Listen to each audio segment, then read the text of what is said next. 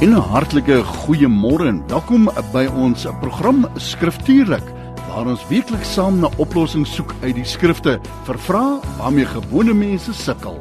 Die Bybel sê in Johannes 17:17 17, U woord is waarheid, heilig hulle na U woord. En Psalm 119:105 sê U woord is 'n lamp vir my voete en 'n lig vir my pad. Kom dan saam met ons vir die volgende uur wanneer ons geen steen onaangeraak laat om die waarheid te vind en lig te skyn op die vrae uit die skrifte waarmee ek en jy moontlik kan worstel nie.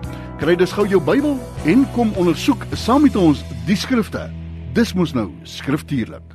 Real radio for real people, serving a real God. Tune in to Radio Pulpit 657 AM. Download our app and listen on radiopulpit.co.za. Dis met opgewondenheid. In ons harte wat ons sê goeiemôre op hierdie 21ste November Dinsdagmôre, jaar van ons Heer 2023 7 minute oor 11. Dis skriftuurlik tot en met 12 uur vandag waar ons saam met jou deur die woord van die Here stoei, delf, ondersoek, grawe op soek na antwoorde op daaglikse vrae waarmee normale mense soos ek en jy dan te doen het. So, dit werk so as jy dalk 'n vraag het uit die skrifte uit, dan stuur jy vir ons 'n WhatsApp 082 657 2729. Uh kan ek vir jou vra een vraag per luisteraar? Ons kry partykeer mense wat so 3, 4 en baie dankie vir jou entoesiasme. daarmee wil ek jou nie afskiet nie, maar uh stuur vir ons so een vraagie in. Dis altyd lekker om te hoor van jou en jou raak te sien.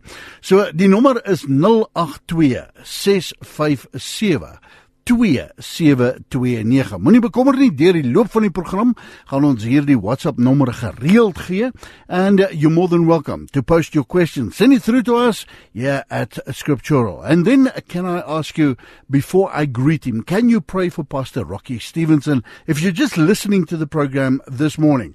The majority of people taking part in this program is not interested in man's opinion. They want to know what is God's heart with regards to this? God's opinion. Therefore, we call it scriptural because God's word, the blueprint for happy living. You will find an answer for every conceivable problem that you might face on this earth you will find the answer in God's word. So baie welkom om dan jou vrae vir ons deur te stuur, maar bid ook eh, vir Rockie vir ons hier in die ateljee dat wat ons vir jou gee, dan skrif sal wees, woord And then one last remark. Remember, there's a responsibility with listening to a program like this. Moenie net ons woord vir soetkoek opeet nie, gaan ondersoek die skrifte. Acts 17:11 says, to search the scriptures to see indeed if these things are so. So baie dankie. Die nommer dan as jy 'n vraagie wil instuur, baie welkom om jou vraag vir ons te stuur na 0826572729. That being said and done, Pastor Rocky Stevenson, good morning to you. Welcome to Radio Pulpit Studios once again. Morning, Wynand. So good to be here. What a privilege. Thank you so much. And uh, if you want to meet the man face to face, you can go to our YouTube channel right now, or you can go to Facebook. We're live streaming on Facebook. We live on air as we speak. There I hit the button and we're starting right now on Facebook Live and on YouTube, the Radio Pulpit channel on YouTube. You can go there live as well. Rudolf, Rudolf Caleb uh, het vir ons 'n vraag ingestuur. Hy sê ek het 'n vraag oor Matteus 24 en vers 1 en 2. Rocky, would you do the honors? Matthew 24 and verse 1 and 2. Yes, um, so that passage says the and coming out from the temple, Jesus was going along, and his disciples came up up to point out the temple buildings to him. And he answered and said to them, Do do you not see these all these things? Truly I say to you, not one stone here will be left upon another, which will not be torn down. So part of the question really is on what does this mean? Is this talking about church buildings being uh, no longer necessary? Is Jesus saying that no building is going to be something that should be part of it? What Jesus is talking about in Matthew 24 and verse 1 to 2 indeed predicts the destruction of the physical temple in Jerusalem, and that event took place in around AD 70. And today, as well, even if you go to Jerusalem, you'll go to a, what has been actually dug up the the weeping wall in a sense, and they have the idea that this was now, you know, you have the dome of the rock on the Temple Mount, and you don't have the physical temple since 70 AD when the Romans destroyed the temple.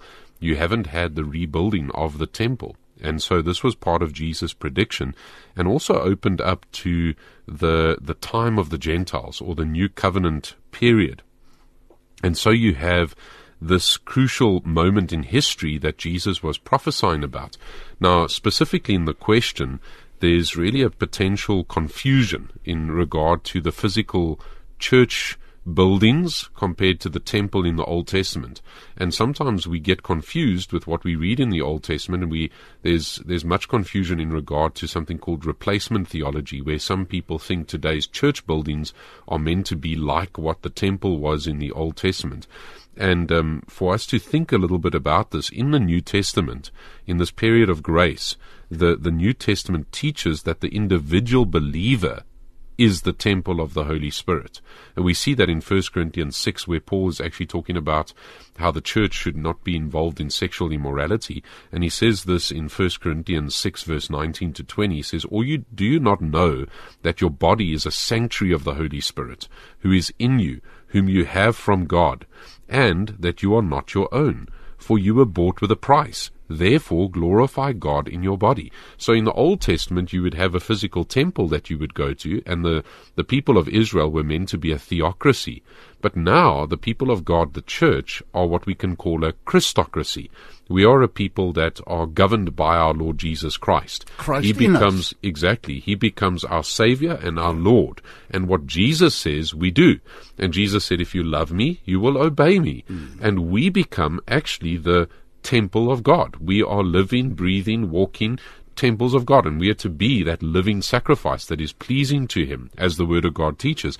And therefore, we are to treat our bodies in such a way that God is honored, because the Holy Spirit abides in all those that have called upon the Lord Jesus Christ unto salvation.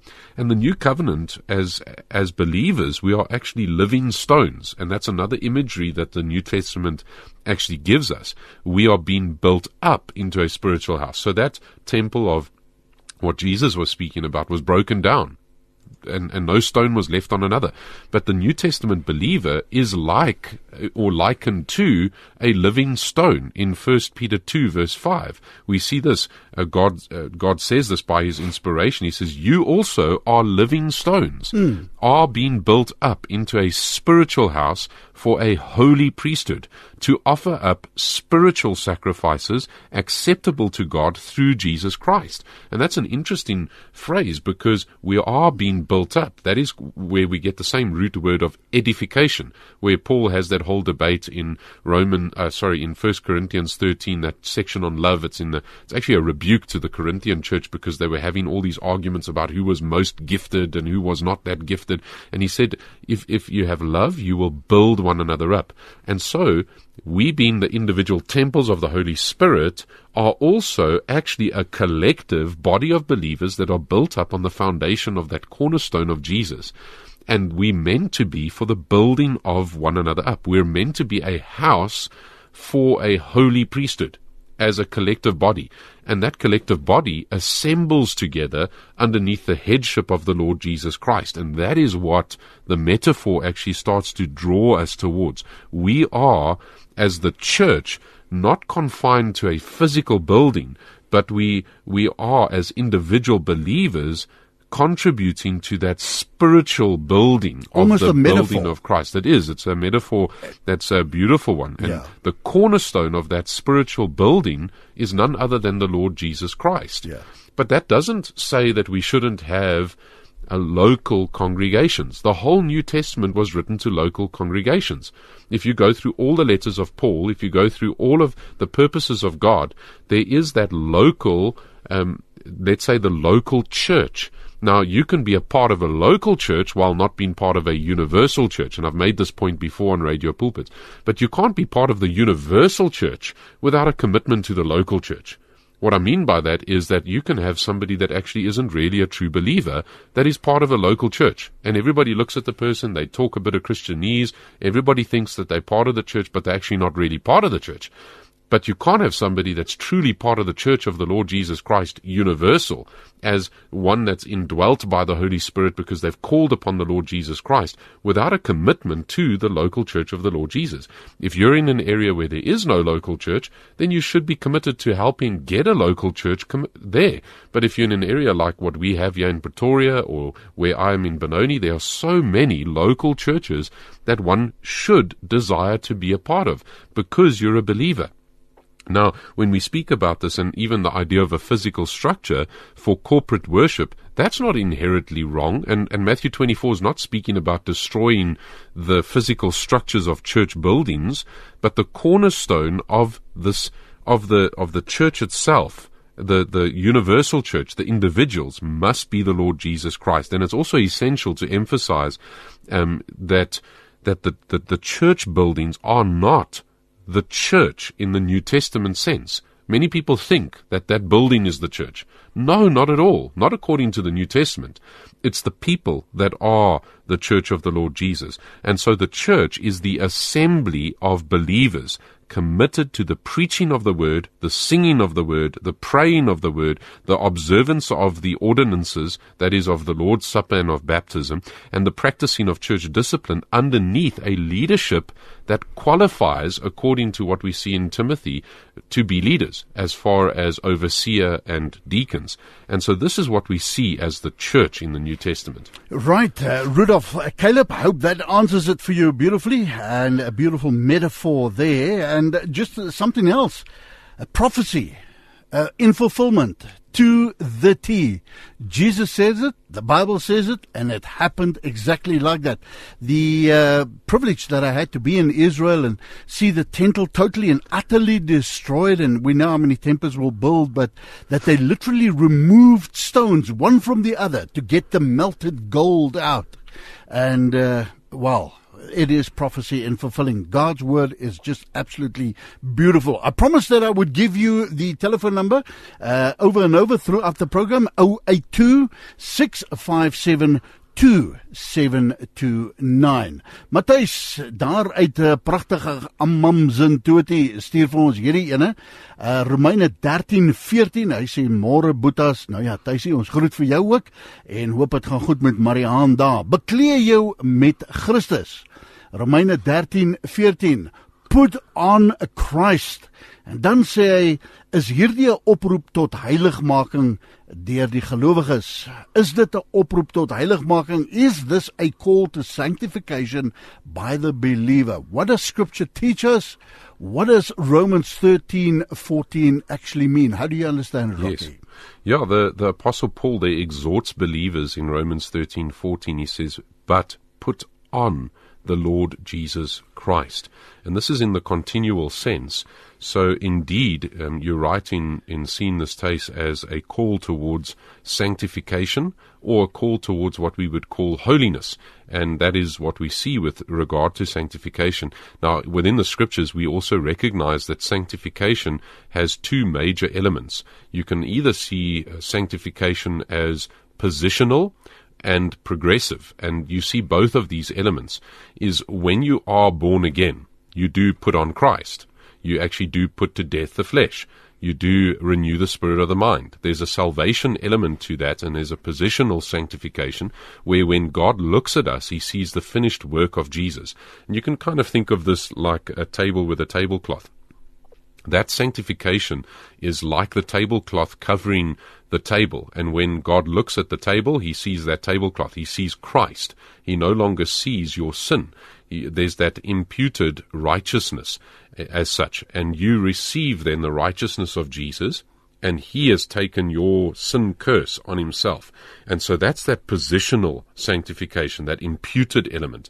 But then there's also the imparted righteousness, and that's what we would call the, the progressive sanctification, where day by day we become more like Jesus. A dying and, to self. And a dying to self. And there's actually that, that call is a die to self and put off, renew the spirit of your mind, and put on the, the Christ. And that's what we see in this passage is that the apostle Paul is calling us towards that that vigorous desire to be more and more like Jesus, putting on and it carries that idea of that deliberate action. What deliberate deliberate action are you putting on? Like when we get up in the mornings. I mean, you go uh, in the morning, you've been in your pajamas or whatever it is, and you don't come to radio pulpit dressed in your pajamas. You get dressed. You put on clothes. That's this daily element of that putting on Christ. And when you think about it like that, it, it helps us to visualize that massive concept of this progressive sanctification. Are we putting on Jesus today? Because that's what we should be dressed with. When people look at us, they ought to see Jesus. And that's this imagery of us being heralds and even being ambassadors. I mean, it's what a sad reality to to hear that um, Israel has now recalled its ambassadors to South Africa. Those ambassadors are going back home. That's their home country. And when they were here, they represented Israel. For the Christian, you represent Christ. You to be dressed like Christ. You to talk like Christ. You to think like Christ. You to put on Beautiful. Christ. Beautiful. And that's this idea of this ambassadory type of a role that we have. And there's a call, a desperate call there in God's word towards holiness. And, and I do think that we have lost this so often because there's this idea in modern Christianity of, well, just come to Jesus as you are and then stay as you are. And that's not, that's not what we see in God's word biblical. at all. That's Yeah. not biblical at all. Mm. And so, indeed, this is a call towards that in the broader context of Romans 13 actually emphasizes the Christian's responsibility to live in obedience to God's commands and to love one another. Therefore, this putting on Christ involves not only personal holiness, but it actually also means living out the love and the righteousness of Christ in our relationships and in our actions. So that's a bit of the broader context to this. If you're trying to think about what is he actually talking about, he's not he's not talking about being a monk somewhere with putting on Christ. He's actually talking about our obedience and our love towards one another in the context of a body of believers. And I think that kind of um, fits well with our previous question because we to be part of an assembled body of believers. Though we are the church when we are born again, positionally, part of the sanctification is actually being the church. And I think that's a helpful way to think about it. Because some people get confused. They think, well, I'm born again, so I'm part of the church. But when you're part of the church, there is this imputed um, or imparted righteousness that you must be putting on day by day, and you must live out the one another passages in the New Testament. And that is the very practical essence of sanctification. So can I ask you Isaiah 118 where the Lord says let us reason together come as you are ball and chain right now he'll meet you at your darkest spot and but he won't leave you there uh, he'll change your heart and he won't you because it's a it's a a putting off of the old man, a putting on and on of the new. I love the metaphor where you use it as an ambassador. Christ, uh, we're ambassadors for Christ in this world. And uh, thank you so much for that one. Matthys, ek hoop dit antwoord vir jou die vraag. Baie dankie vir die deelname aan die program. Lekker om jou raak te sien op uh, Radio Kansel. We live broadcasting on Facebook. Natasha Barnes, I see you there on Facebook. Bless your heart. Thank you so much. Also, Janine, uh, gospel singer says, uh, walk in the spirit, not in the flesh. Uh, Galatians 5:16. Uh, hey, uh, Janine, see you there. And Leslie Manuel, good morning, beloved. I see you there on uh, Facebook. Thank you so much for that. If you want to send in a question, as jy vraag wil instuur 082 657 2729 en dit sal lekker wees om jou raak te sien daar op uh, die Facebook bladsy. Ek sien Francis het vir ons 'n voice note ingestuur. Francis, tik asseblief jou vraagie vir ons uit. Dit maak dit net soveel makliker in die lewendige program wat ons moet gaan luister na die voice note of dit enigstens van toepassing is dan op die program. 082 657 2729 en dan uh, laat weet vir ons of jy uh, of jy 'n uh, vraag het uh, vir ons. Next up Dorothy, bless your heart. Thank you so much for this one. My question is about the festival of the harvest. And back we go to the Old Testament. Leviticus 23. Just love these Old Testament questions. Leviticus 23 and verse 15 to 22, uh, 22. What does it entail to us who are under a new covenant? Rocky, how do we answer Dorothy with regards to this? Yes. Um, so this is actually, I mean, such a fascinating when we think about the Feast of the Harvest or what is called Pentecost, um, we we, this is one of the feasts that has been fulfilled already. There's only one of the three major feasts, because there's seven feasts, but there's three feasts that you would actually travel to Jerusalem for on a yearly basis. You would travel there for the Passover feast, and you would travel there for um, the, the the feast of Pentecost, which is the feast of weeks, and the, or the feast, uh, the festival of harvest, and then you would also come once again to the feast of booths and there's one out of those three that has not yet been fulfilled and will and awaits its grand fulfillment in the millennial reign of Christ. And we see that even in Zechariah 14, which, man, I'm so enjoying preaching through the book of Zechariah at the moment on our in our morning services yeah. at Benoni Bible Church. Um, we're towards the end of chapter two, and what a Christological book. Um, let me encourage you as a listener, go and read through the book of Zechariah, second last book of the Old Testament. I don't think there's actually any book in the Old Testament that is so rich Christologically, other than probably the book of Psalms, because there's 150 chapters there and Christ is all over the book of uh, Psalms. But um, Zechariah 14, we see actually that feast of booths that comes to fruition. But this, this festival, this festival of harvest, um, as known, is also known as the Feast of Weeks or that of Pentecost. And this festival took place 50 days after the Passover. Um, so when you think about what happened with our Lord Jesus being crucified at um, during the the Pente, uh, sorry, during uh, the um, the Passover time, uh, he he rose again three days later, and then he was with his disciples for forty days, and then he told them to wait um, in the city, and ten days later, and that was around the fifty day, which was then this this time, this Pentecost time, that the Spirit of God came upon the people uh, there in the upper room, and it involves offering the first fruits of the harvest to the Lord. And even as you think about Pentecost and that first Acts 2 Pentecost of the indwelling of the Holy Spirit in the disciples of Jesus and settling on them like the dove. Jesus was the firstborn from the dead, and you have that first fruit, in a sense, that now is attributed to our Lord Jesus there at Pentecost. It's the first of his people that were now born again and saved. But let's consider this as it relates to the new covenant, because that's part of what the question is asking, Eh, when we think about this, the thanksgiving for for us for for the that that this would take place, it was very much because of the harvest. Now, in the new covenant, we don't celebrate agricultural harvest, but rather the spiritual harvest. And we think about when we think about Pentecost as even recorded for us in Acts two that occur that occurred during this festival. It marks the outpouring of the Holy Spirit upon the believers, and the spiritual harvest is is the central theme then of the New Testament. As believers in Christ, we are actually in all things to give thanks.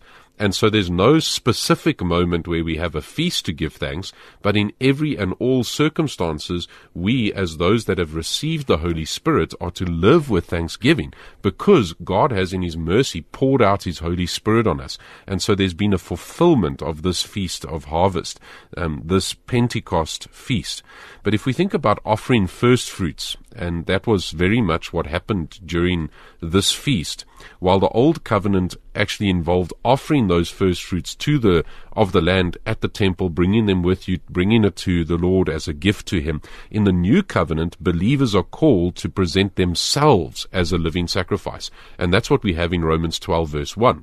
We are to, and maybe it's a good thing if I would read Romans. Um, 12 verse 1. I know that most of our listeners will probably know it off by heart, but it says, Therefore I exhort you, brothers, by the mercies of God, to present your bodies as a sacrifice. And this again would link with, I think, Thys's question last time, because this is part of that sanctification journey. And this is also part of that idea of putting on Christ, because this is in the continual sense to present your bodies as a sacrifice, living, holy, and pleasing to God which is your spiritual service of worship. And so for the believer, we don't wait until there's a feast like this at Pentecost to do this. We do this actually every single day. We are those that honor the Lord like this, and we dedicate our lives, we dedicate our talents, we dedicate our resources to God as an offering of gratitude for the spiritual harvest that we've received through Christ. We've received the Holy Spirit, and therefore we now give our very lives for the Lord Jesus. But there's also the unity and the inclusivity element to this because the Festival of Harvest included provisions for the poor, for strangers, for those that were in need. And that was a big element of what this um, this the specific feast was as well about. Once a year, Israel would be providing for the needs of the poor, for those that were strangers in their land, for those that were in need. And this is a reminder to the local church that we are to be a, a, healing balm even in the world that we are in. We are to care for the widow and the orphan. We are to be a, a, a place of refuge in that kind of a sense. And so the principles actually of this idea of this feast do play out into the new covenant, but it's not at a specific time in the year. It's all year round because of what the Lord has done for us. Much like what we have with something like the Sabbath. The, Jesus is the Lord of the Sabbath, and therefore every single day is holy unto him. And the Lord's Day is not a replacement of the Sabbath. The Lord's Day is simply the day that Jesus rose from the dead and the church is assembled um, historically on the Lord's Day.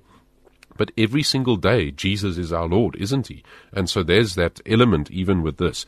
But um, but also, I do think another principle that does carry out weight with regard to this feast in the New Testament is that just like the Israelites depended on God for their physical harvest, because that was the reminder of this of this feast in the New Covenant, we acknowledge our ongoing dependency on God for spiritual sustenance.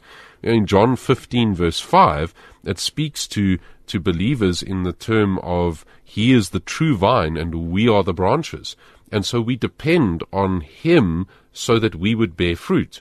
And so there's that element as well that we would carry out in regard to this Old Testament feast. So I hope that's helpful in regard to the question. Thank you Dorothy bless your heart baie dankie vir 'n interessante vraag Levitikus 23:15 tot 22. Uh, Now for a lifestyle question and a special request to stay anonymous. Ek gaan hom uh, in Afrikaans lees soos wat ek hom gekry het. Dit sê ek wil graag anoniem bly. My broer het egbreek gepleeg en staan op die punt om te skei. Dit verstaan ek, maar hy sê hy het vergifnis gevra. Hy het repent maar wil aanhou met die verhouding met die persoon wie hy egbreek gepleeg het. Ek het soos ek dit aan hom verstaan, het ek dit aan hom probeer verduidelik en as ek verkeerd is, mag die Here my vergewe.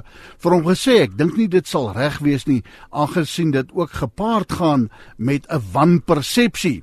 Hy sê die Here het vir hom gesê om te skei. Wat sal julle gedagtes hieroor wees? Rocky, I think your Afrikaans good enough yes. uh, to what a, a real lifestyle question and may I add something mm. That's more prevalent nowadays it's not just this anonymous we see it literally around every uh, nook and cranny every corner. What do we answer? Yeah, um, I, I think that you're right to be very bugged by this what what you have as and and I, and I do want to be as sensitive as I can be but um yeah, uh, the, the, my first response is that what your brother is doing uh, is is absolutely sinful. It is not condoned by the scriptures at all. This is he is not listening to the Holy Spirit. He is not listening to the Bible. Well, God wouldn't uh, tell him to go God, and get a divorce. God never lies. Yeah. And God hates divorce.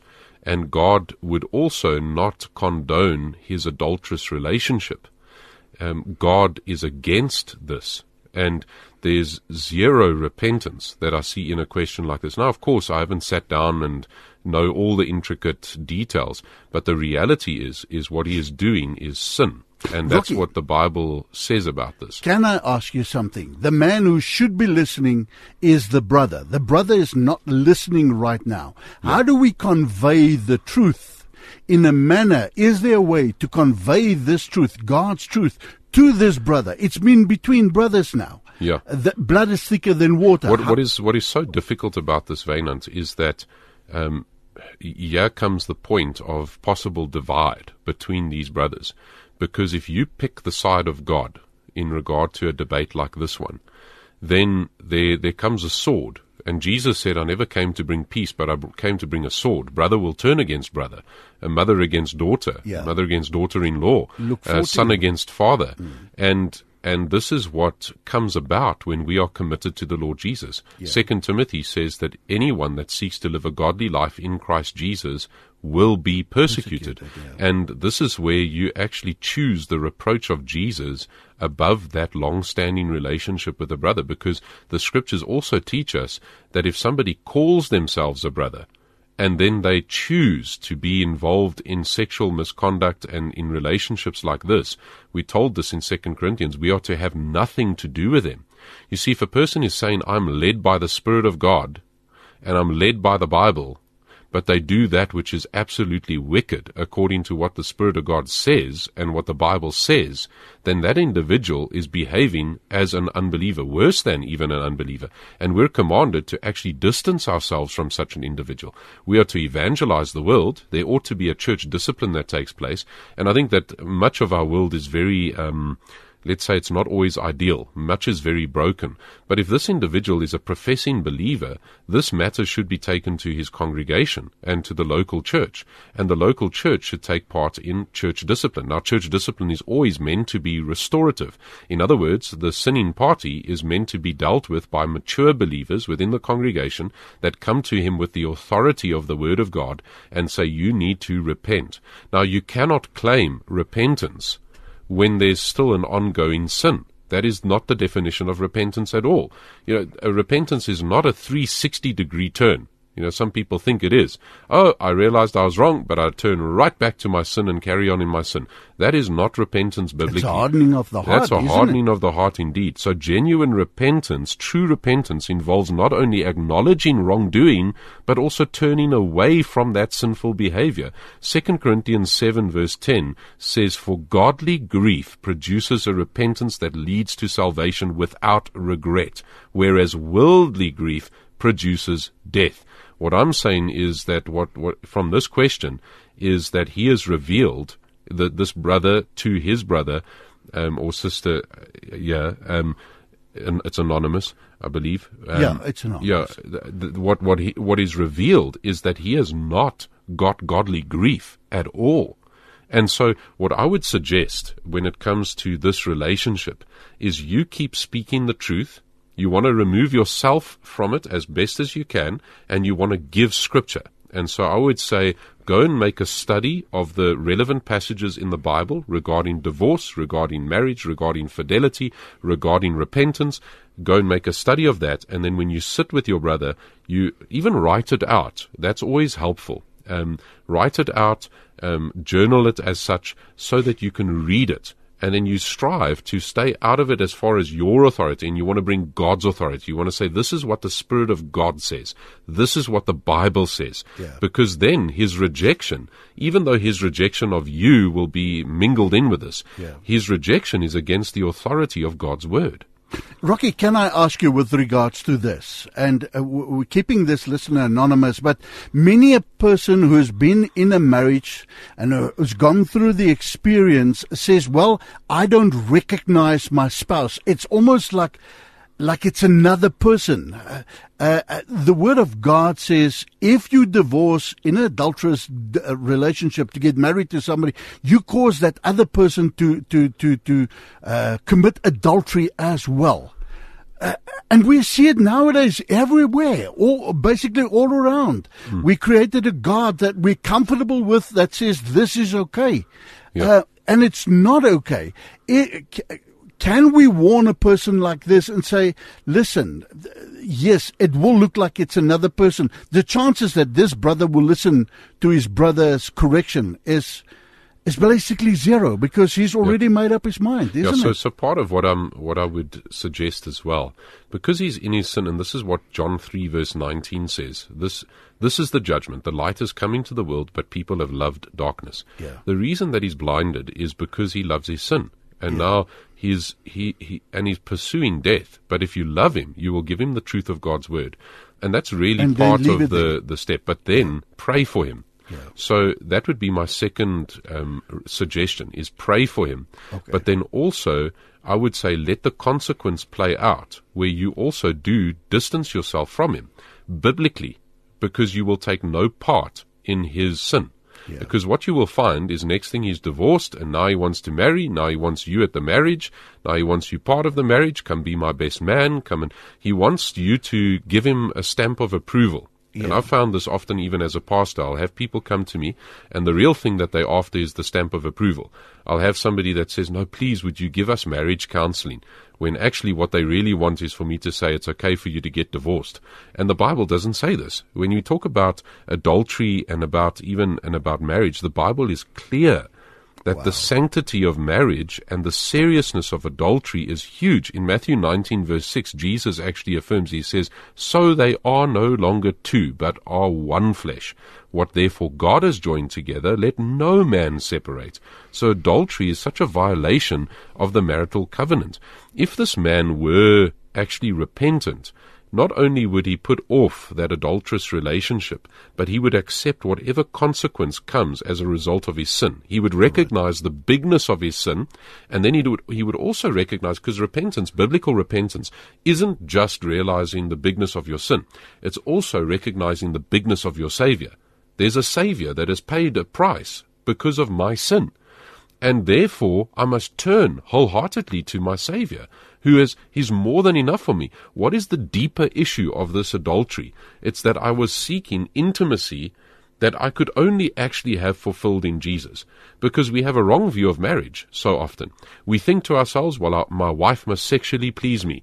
No, not at all. That was never the point of marriage in the, the first place. yeah. You, you were meant to be giving yourself to her as she gave herself to you, but the whole purpose of marriage has always been to be a picture of Christ and his bride. That is the whole picture of marriage. Since the Garden of Eden, when Eve was given to Adam and he went, wow, man, and he called her woman. That's, that's been the whole picture of marriage from the beginning. And divorce, as well as adultery, is a warping of that picture. And so we must repent of the fact that we have made the picture look bad. We've made this picture that God intended this marriage to look like, look bad. And then he would accept the consequences, whatever that consequence looks like, because of course his wife is going to be, uh, uh, you know, so hurt. She's going to be feeling like, like uh, she's ugly and uh, the, the, uh, this man's always going to be looking for other women. There's- Rejection, There's, yeah. rejection. There's all of these things. And he would accept the consequences of that with the heart's desire of make this right. And you think about the prodigal son for a moment. The prodigal son, when he came to true repentance, the Bible actually says he came to his senses. It's almost like there's something that was funky in his head that he couldn't properly see this until he hit rock bottom. He'd spent all of his wealth on prostitutes and on parties and on his friends, and he went his own way, and he landed up in the pigsty to the point that he wanted to eat the pig's food, and he suddenly comes to his senses. And notice what happens with him. He goes back to his father, and he demands nothing. He says, I'm willing to just be even a slave in your house. You don't even need to call me son. I've sinned against God and I've sinned against you. That's what true repentance looks like. It looks like I've sinned against God. I've sinned against you, my wife. And I will take any consequence for the reality of how devastating this sin is in the sight of God. I agree. And that's what confession looks like. Confession is agreeing with God about what God says about you about it's agreeing with God about what God says about your sin. It's agreeing with God about what God says about a savior, and it's agreeing about, with God about the fact that you need a savior and that Jesus must be your savior. And that's what true biblical repentance looks like. So I do hope that that is helpful. It does, you know, and the other thing, just to give some more comfort, because I know that when these things happen and and these things are hard when it happens amongst your own family. You're not the one that has brought about the destruction when you give the word of God into a situation like that. The destruction has come as a result of that man's choice to sin. He chose the way of sin instead of the way of God. If he chose the way of God, there would have been life, but he went his own way, and that brings destruction. And that destruction plays out amongst brothers, it plays out amongst family members. And that's a destruction that you, as the Christian that brings God's word, you didn't bring that destruction that individual that is in need of repentance, and they are in a dire situation because if they die in their sin, I'll say if they die in their sin without true repentance to Jesus, it shows that they were never saved in the first place. It shows that they died without God, and so that individual is hanging in a in a in a tremendously difficult place, yeah. place. Yeah. And so if you love him, you will tell him the truth, you will pray for him, and you will not compromise. And I think that that's the next thing because Galatians tells us that those that are mature must restore those that have sinned. I think it's Galatians 6, but it is in Galatians, I know that. Um, and why is that? It's because we need to realize that when we're dealing with loved ones, or even within a church situation with those that have sinned in ways, there's temptation for us to sin as well. And that's where you need to watch your own step with the Lord. When you realize just how thin the ice is, don't go playing around on the thin ice. And, and recognize your propensity within your heart, apart from grace, to also sin. And that's a humble attitude then with which you're able to approach those in your family. And there may be various listeners with situations like this where they've got family members that are living in sin. We want to be a people that stick to what the Bible teaches. And if we receive a, a hatred from those that will not yield to the word of God, we then actually begin to even rejoice because we have accepted the reproach of Christ instead of the fleeting riches and the fleeting pleasures of this world. So um, my heart does really go out to this listener.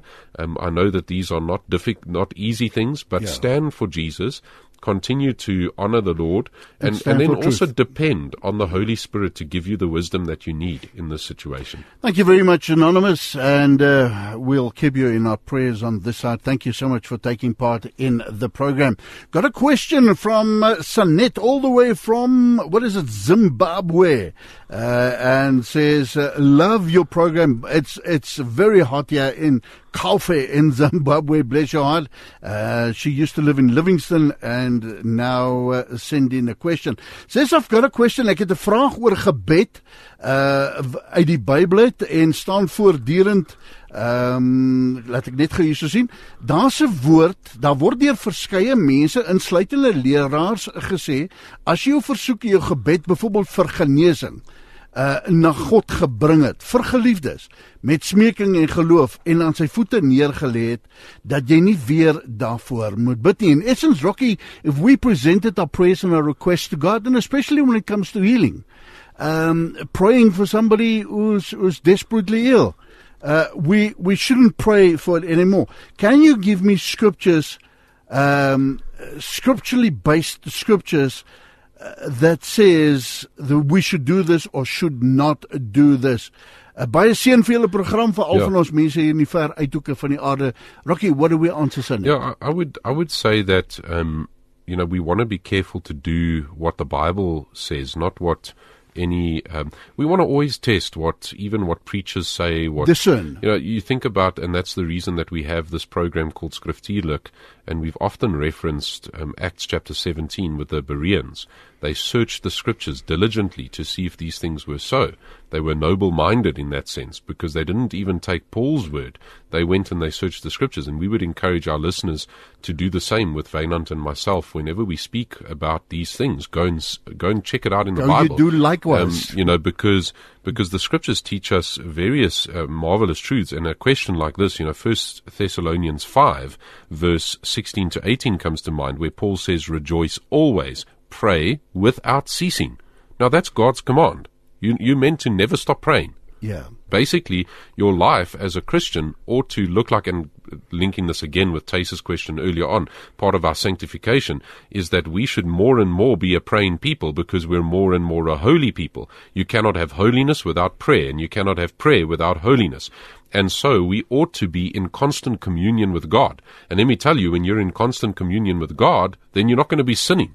You know, you're not going to be actually doing what this man in the last question did of cheating on his wife with some floozy because you're going to be praying to God in your mind and in your heart and you're going to be walking in communion with God. And so it says, pray without ceasing. In everything, give thanks, for this is God's will for you in Christ Jesus.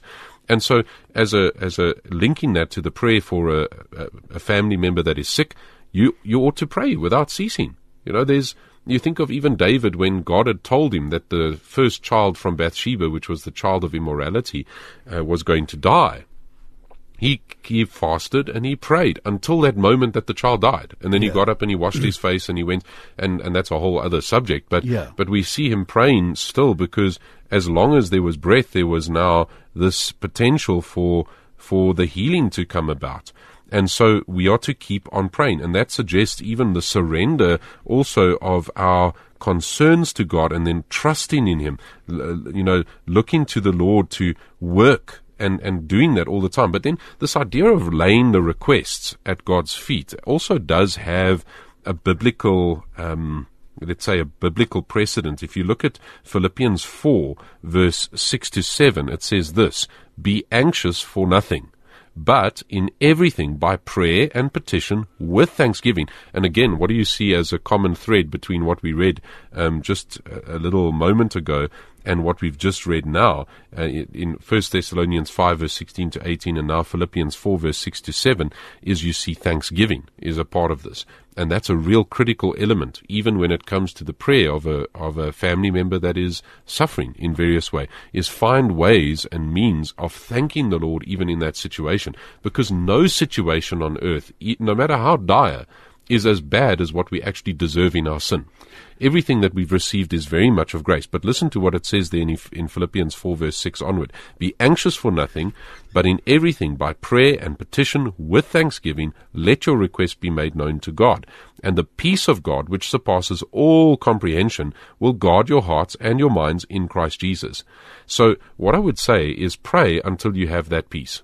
Um, that is that is the best way to answer a question like this. Pray until you have that peace, because God has promised that peace. Right, Sanet.